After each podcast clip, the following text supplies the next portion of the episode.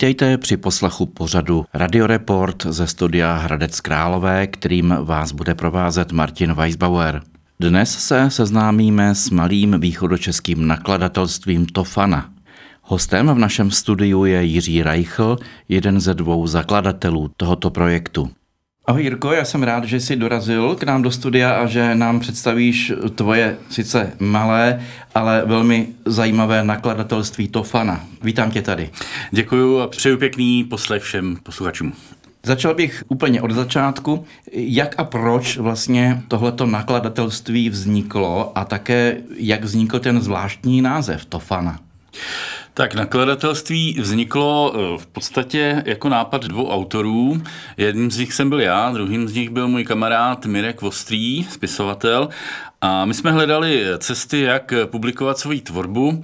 A na našem knižním trhu jsme zjistili, že to, co jsme předpokládali, že to je v podstatě neprůchodná cesta, Eh, pokud člověk nemá výchozí podmínky, které nám opravdu chyběly, to znamená jako opravdu bytelnou protekci nebo, eh, nebo nakladatele, který bude tušit v nás obrovský obchodní potenciál, což ani jedno nenastalo, eh, tak jsem prostě jednoho dne přišel s nápadem založit si vlastní nakladatelství nebo vlastní nakladatelský projekt, místo toho, aby jsme se pokoušeli si vydat svoje knihy na takový tý zakázkový agentuře, která vám knihu vyrobí, ale musíte si to kompletně zaplatit a musíte, musíte vlastně přistoupit na její podmínky, ten náklad bývá obrovský, zbytečně obrovský, ty knihy jsou pak neprodejný.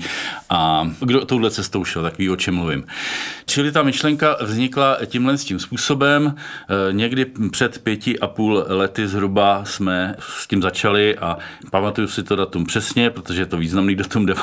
května 2018 jsem přivezl z tiskárny náklad prvních tří titulů nakladatelského projektu Tafana. A ještě prosím tě ten název, jestli by si mohl zmínit, jak vznikl. Mm-hmm. Tak ten název je vlastně jakousi, jakousi takovou paralelou toho nakladatelství, respektive možnost publikovat naší tvorbu knižně, byl pro mě a pro Mirka jakýmsi splněným snem. A zrovna tak pro nás bylo splněným snem výstup na horu Tofana di Mezzo, což je eh, nejvyšší vrchol eh, skupiny Tofana v Dolomitech v Itálii. Kdo trošku zná alpské lyžování, tak ví, že tam právě tam z úpatí Tofany se jezdí sjezd v Cortině d'Ampezzo, známý Tofanašus. Je krásná pasáž, kdy lyžaři létají někam, kam nevidí, kde ta sjezdovka pokračuje. No a eh, výstup na tuhle 3244 metrů nad mořem vysokou horu byl pro nás eh, takovým splněným snem. Oba jsme si tím stanovili svůj výškový rekord, který už asi nepřekonáme. Eh, byla to fakt jako těžká, opravdu přetěžká cesta, hodně jsme si hrábli a eh, co se týče publikace naší tvorby literární jsme si taky hodně hrábli, taky to byla těžká cesta, tak proto vlastně jsme názvu nakladatelství vložili tento splněný sen Tofana. Ještě pro přesnost bych se tě rád zeptal, jak se vlastně liší nakladatelství a vydavatelství a které z nich jste vy? Tak na to, na to existuje celá řada definic. Ta si myslím, že nejjednodušší je, že nakladatelství je parta lidí nebo tým lidí, kteří vlastně dávají dohromady knihy nebo časopisy nebo, nebo prostě jiný podobný publikace k vydání, zatímco vydavatelství je už jako větší instituce, větší barák, kde už je zároveň i ta technologie, je tam tiskárna, jsou tam, jsou tam prostě takový ty prostory spíš typu dílna. A v v každém případě Tofana je nakladatelství nebo spíš ještě nakladatelský projekt, protože nemáme žádný kanceláře, nemáme žádný tým lidí, ty knihy vznikají u mě doma na počítači a na veškerý, veškerý činnosti, na který já nemám potřebnou kvalifikaci, tak na ty si zakázkově sjednávám lidi, například grafičku, korektorku a podobně, o tom ještě bude řeč. My jsme před chvílí už eh, nakousli téma počátku tvého projektu. Jak to tedy bylo s těmi začátky? Říkal jsi, že byly poměrně těžké. Mm-hmm. No byly, protože jsme začínali od nuly, bez kapitálu, takže nedělali jsme si žádné velké iluze. Pojali jsme to jako nízkonákladový, nakladatelský projekt nízkonákladový, jak co se týče rozpočtu, tak to, co se týče počtu výtisků jednotlivých titulů. Eh, nebylo úplně jednoduché sehnat tiskárnu, která by s náma spolupracovala spolupracovala, když jsem oslovil 10 tiskáren v okolí a popsal jsem jim svůj záměr, tak se mi ozvali v podstatě dvě. Jedna z nich s naprosto nesmyslnými cenami a ta druhá, která naopak eh, má perfektní obchodní přístup. Je to firma Tisk AS Věroměři a mm, celou dobu s nima spolupracuju k velké spokojenosti a funguje to perfektně. Eh, takže to byl první problém. Jakmile se tohle vyřešilo, tak už jsme věděli, že máme cestu a teďka jak ty knihy dá dohromady. Ani jeden z nás, ani já, ani Mirek Vostrý nemá žádný vzdělání v poligrafii, a tudíž jsme si všechno museli nastudovat na internetu a díky bohu Mirkova dcera Kateřina je vystudovaná grafička. Takže okamžitě tím pádem jsme měli člověka, který, který nám dělá veškerý grafický práce potřebný na vlastně výrobě té knihy nebo na přípravě knihy do výroby. Takže Katka, Katka Vostrá se stala naší grafičkou, oblíká knihy, myslím si, do krásných obálek a do některých knih dokonce nakreslila i ilustrace. Takže spolupráce výborná, opravdu jako moc se nám ten styl líbí, dokáže se přizpůsobit um, atmosféře, poslání, obsahu každé knihy, ať je to cokoliv, takže velká spokojenost. No a pak samozřejmě byla otázka, kdo nám ty knihy bude kontrolovat. Eh, co se týče pravopisu a podobně, tak na to, na to zase jsem přemluvil svoji manželku, která je skvělá korektorka, velice pečlivá, ty knihy čte mnohokrát furt dokola, aby, aby vychytala maximum chyb, takže jí touto cestou moc děkuju, velice děkuju, protože bez ní by ty knihy prostě vít nemohly. Co vlastně každá skrývá na stránkách onšelých, vždy někde mezi řádky nesou své poselství. Někdy mě zbaví nátky, jindy mě obelstí. Mám v sobě cíl a z té výšky nevidím záď ani kýl, jdou jen vlny bez lidí. Já dobře vím, že tu stejně nejsem sám, že pouze spím.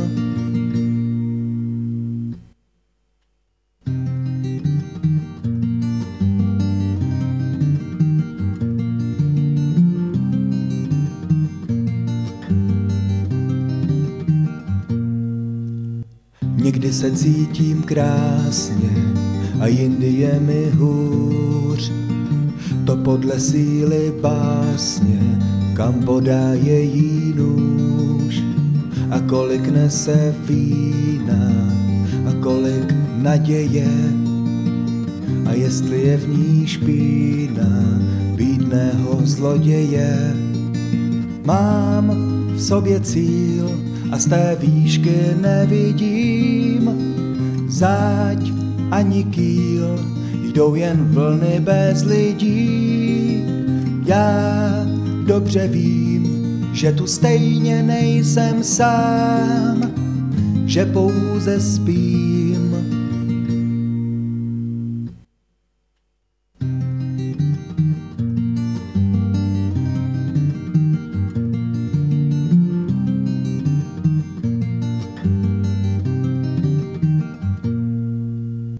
A jako jarní tráva asfaltem proráží. Kniha mi sílu dává, když pravdu odráží. Když hladím její stránky, zežloutlé během let a kreslím tajné plánky, jak změnit tenhle svět. Mám v sobě cíl a z té výšky nevidím záď ani kýl, jdou jen vlny bez lidí. Já dobře vím, že tu stejně nejsem sám, že pouze spím.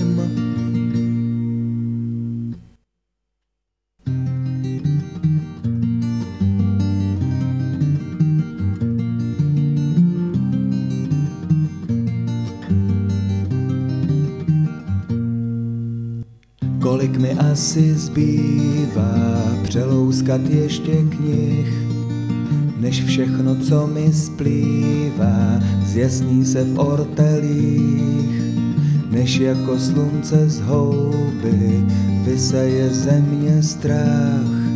všechnu tu sílu z houby, když bíjím na poplách. Mám v sobě cíl a z té výšky nevidím záď ani kýl, jdou jen vlny bez lidí. Já dobře vím, že tu stejně nejsem sám, že pouze spím, že pouze spím, že pouze spím, že pouze spím, že pouze spím. Je nějaká oblast, na kterou se to Fanas specializuje? Tak, ze začátku, ze začátku jsme se s Mirkem Vostrým specializovali na prózu, speciálně teda na e, povídky, protože oba jsme měli v šuplíku spoustu povídek, které byly v nějakém, nějaké podobě připravený k vydání a ty první tři tituly, s kterými jsme šli na trh, tak byly povídkový sborníky, dva Mirkovi a jeden můj. A eh, víceméně jsme počítali s tím, že hlavně bude Tofána vydávat, eh, vydávat naše knihy. Jenomže jakmile, jakmile jsme se nějak jako objevili na knižním trhu, tak eh, se začali hlásit další autoři a s velice jako rozmanitou paletou tvorby. Byla to poezie, byla to i próza, ale úplně jako jinýho typu, než, než píšeme my. Takže postupně jsme odevřeli vlastně ty hranice trošku víc do šířky ale zase jsme to nemohli moc přehnat, protože v našich, v našich kapacitních možnostech jsme zaměstnaný lidi, děláme to jako koníčka, eh, tak eh, nebylo vydávat prostě desítky knih ročně, čili eh, ta, ta hranice je tak maximálně do desítky publikací za roku dělat. No a naštěstí ten přísun rukopisů tak nějak zhruba odpovídá té kapacitě, kterou jsem schopný zvládnout a, a mý spolupracovníci, takže, takže se to dá nějak realizovat. Jak dlouho to fana vlastně existuje do dnešních dnů a prodělala nějaký vývoj za dobu své existence? Hmm. Tofan existuje zhruba pět a půl roku, pokud eh, počítáme teda zahájení činnosti výrobu prvních tří publikací, které, které jak jsem už řekl, hm, jsem převzal z tiskárny 9. května 2018 a prošla určitým vývojem, tak nějak jak v těch prvních třech, čtyřech letech byla taková jakoby neuchopitelná, protože měla opravdu rozmanité portfolio eh, vydaných titulů velmi různého typu a nemělo to žádný koncept, tak v roce 2022 přichází takový určitý zlom a výrazné zaměření na poezii a výrazné zaměření na regionální autory tady z Královéhradeckého kraje. Dokumentuje to letošní rok, kdy eh, vlastně vyšlo všeho všudy šest titulů a všechno ve směs to byla poezie a e, když to vemu, tak z regionálních autorů to byl Radek Vohlídka, který na vlnách proglasu už několikrát e, se představil. Dále, teďka úplně čerstvá novinka, Jana Melicharová, e, básnířka a Ivo Malý, fotograf, krásná kniha fotografií a básní s nimi souvisejících ze Orlicko-horských sudet. A další regionální autor, významný básník z Nové Paky Václav Franc, Tuším, že jestli se nepletu, tak je tajemníkem střediska východočeských spisovatelů. Tak to je vlastně třetí publikace regionálního autora, básníka z, z východních Čech. A pokračujeme v tom i nadále. Na příští rok plánujeme, plánuju vydání nádherné sbírky básní Hany Jonášové, to je pražská katolická básnířka, podobně jako Radek Vohlídka je katolický básník z Hradce, tak Hanka je zase katolická básnířka z Prahy. A pak máme připravené na podzim velké překvapení, velké opravdu. Si myslím, že to bude velký počin v oblasti poezie a ostatně Martine, ty se na tom budeš podílet taky. té souvislosti ještě zmíním, že vlastně takovým startem do toho, do toho přelomu na orientace na poezii eh, byl sborník 7x7 poetických zastavení, který vyšel koncem roku 2022, to znamená zhruba před rokem. A na jeho tvorbě se kromě mě podíleli dva regionální básníci, již změný Radek Vohlídka a Martin Vídenský z Letohradu, což je, myslím si, vedoucí, abych to řekl správně, vedoucí nějaký tý orlicko-horský sekce střediska východočeských spisovatelů. Doplním, že Martina Vídeňského si také budete moci poslechnout na rádiu Proglas. Mm-hmm. Ano, jo, takže ten sborník, jak již název napovídá, tak se na něm podílelo sedm autorů, sedm autorů krát sedm básníků básní, krásné ilustrace k tomu. Myslím si, že velice pěkná kniha, která vlastně odstartovala tento přerod Tofany v nakladatelství zaměřené převážně na poezii, ovšem ne výhradně. Na příští rok kromě, kromě poezie se chystá vydání další mojí knihy povídek. Po dvou letech zase, zase přicházím s vlastním titulem. Bude se to jmenovat Nejprotivnější ženská ve městě a moc se na to těším. V době, kdy natáčíme tento pořad, je podzim roku 2023. Máte nějaké překvapení na vánoční trh? Na vánoční trh bychom rádi eh, představili několik opravdu pěkných eh, publikací. V první řadě je to krásná kniha Setkání v zahradách, což je opravdu nádherná výpravná publikace Pavla Chlouby, zahradnického fotografa, cestovatele a publicisty. Jsou to vlastně emotivní reportáže z 50 nejkrásnějších evropských zahrad, které Pavel Chluba navštívil, nafotil a napsal k tomu zasvěcený a přitom nádherně čtivý eh, komentář. Je tam i několik zahrad eh, z České republiky, včetně dvou z našeho regionu, a sice známé Grulichovy skalky v Sedloňově a nedalekého Alpína pana Čančary v provozi. Další publikace, na kterou bych chtěl upozornit, je historická novela Boemo e Bastardela Sen pro bdělé noci, což je příběh ze života slavného českého hudebního skladatele Josefa Myslivečka, operního titána 18. století a je to, je to kniha, kterou jsme napsali společně s Monikou Alžbětou Svobodovou, takovým tím stylem korespondenčního šachu, že jsme si přehazovali vlastně ten, ten štafetový kolík jeden druhému a vždycky, co jeden napsal, tak na to ten druhý musel reagovat. Kniha kniha psaná z pohledu jak Boema, myslivečka, tak té dámy Bastardely, což je Lucrecia Aguiari, slavná primadona a je to příběh jejich lásky na pozadí pohnuté historické doby toho 18. století.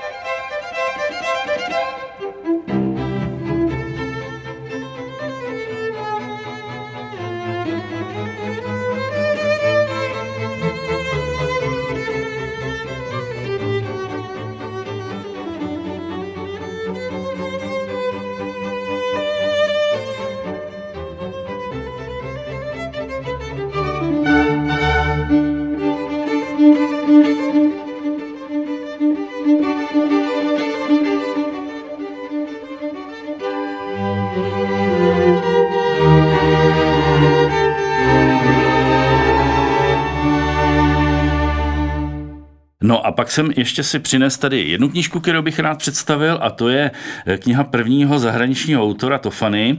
Eh, je to italský básník původem ze Sicílie Filadelfo Giuliano, eh, který již 21 let žije napůl v Čechách, dokonce se tady oženil a žije ve východních Čechách nedaleko Červeného kostelce a knížka, kterou letos vydal v Tofaně, tak se jmenuje Nostalgie po létě, Nostalgia delle State a je tam 30 básní a každá z nich je uvedena jak v italském originále, tak v, v české verzi, která vznikla eh, vlastně mou nějakou básnickou úpravu překladu, překladu do češtiny. Takže tohle jsou takové tři knihy, na které bych chtěl upozornit, ale jich samozřejmě daleko víc. Už jsem mluvil o sbírce Radka Vohlídky v náručí, mluvil jsem o miniaturách Václava France a dalších, dalších knížkách poezie. Třeba Vít Dan Kollinger udělal nádhernou eh, knihu básní Dopoledne s mátovým čajem. Prostě je toho víc. Eh, dále bych ještě zmínil další regionální autorku Jaroslavu Mačkovou z Čenčic u Nového města Nedmetují, která eh, už loni vydala v Tofaně sbírku Taková maková a Eh, tato básnířka nedávno vystoupila na vlnách Rádia Proglas a přečetla té nějaké své básně a povídala, povídala o, tom, o té své poezii. Podle té nabídky, kterou si říkal, že chystáte, se opravdu čtenáři mají na co těšit. Teď bych ti položil takovou praktickou otázku. S jakými obchody Tofana spolupracuje, nebo jakými kanály se vaše knihy šíří? Tofana krátce po svém založení měla, eh, měla vlastní e-shop, ale zjistil jsem, že tohle kapacitně nejsem schopen prostě zvládat provozovat. Takže jsem svěřil distribuci knih eh, společnosti Kosmas, což je jeden z velkých distributorů u nás. A Kosmas vlastně zajišťuje dodávky knih jednak do eh, kamenných knih vůbec tý svých i, i všech ostatních a také zalistování do všech velkých e-shopů. To znamená tím, že kniha se dostane eh, na sklad do kosmasu, tak okamžitě se propíše zhruba do 30 klíčových e-shopů, kde je potom k dostání. Takže tímto způsobem se velice snadno eh, k té knize eh, zájemce dostane, stačí napsat, napsat do příkazového řádku nějakého prohlížeče v internetu název té knihy a budete koukat, kolik vám tam vyjede možností, kde ji sehnat. Případně název Tofany a tam bude kompletní nabídka. Ano, přesně tak. Teď trošku osobní otázka. Kterou publikaci si nejvíce za historii Tofany považuješ? Nebo kterou považuješ za nejzácnější, za nejcennější? No bylo by krásné, kdybych mohl říct, že to byla některá z, z mých knih, ale není to tak. Je to již zmíněná kniha Setkání v zahradách. Je pro mě velikou ctí, že jsem takovou knihu mohl dělat. Pavel Chlouba původně i nabídnul jinému nakladatelství, které se specializuje na podobné knihy, ale z nějakého nepochopitelného pro mě důvodu ho odmítli. A tak se domluvil se mnou. Pro mě to byla práce jako nesmírně složitá, náročná. Opravdu mi to zabralo šíleně času, ale z toho výsledku jsem nadšený. Ta kniha je opravdu krásná. Škoda, že teď nejsme v televizi televizi, abych to mohl divákům ukázat. Máme posluchače, ale není, vůbec žádný problém si tu knihu prohlídnout. Je v prodeji v řadě knihkupectví, samozřejmě na internetu jsou, jsou z ní obrázky, takže může si eh, posluchač Rádia Proglas dělat představu tímto způsobem. A co se týče našeho regionu, tak eh, co vím, tak ta kniha je v prodeji v Kosmasu, jak v Hradci, tak eh, v Pardubicích, takže tam si ji může prohlédnout.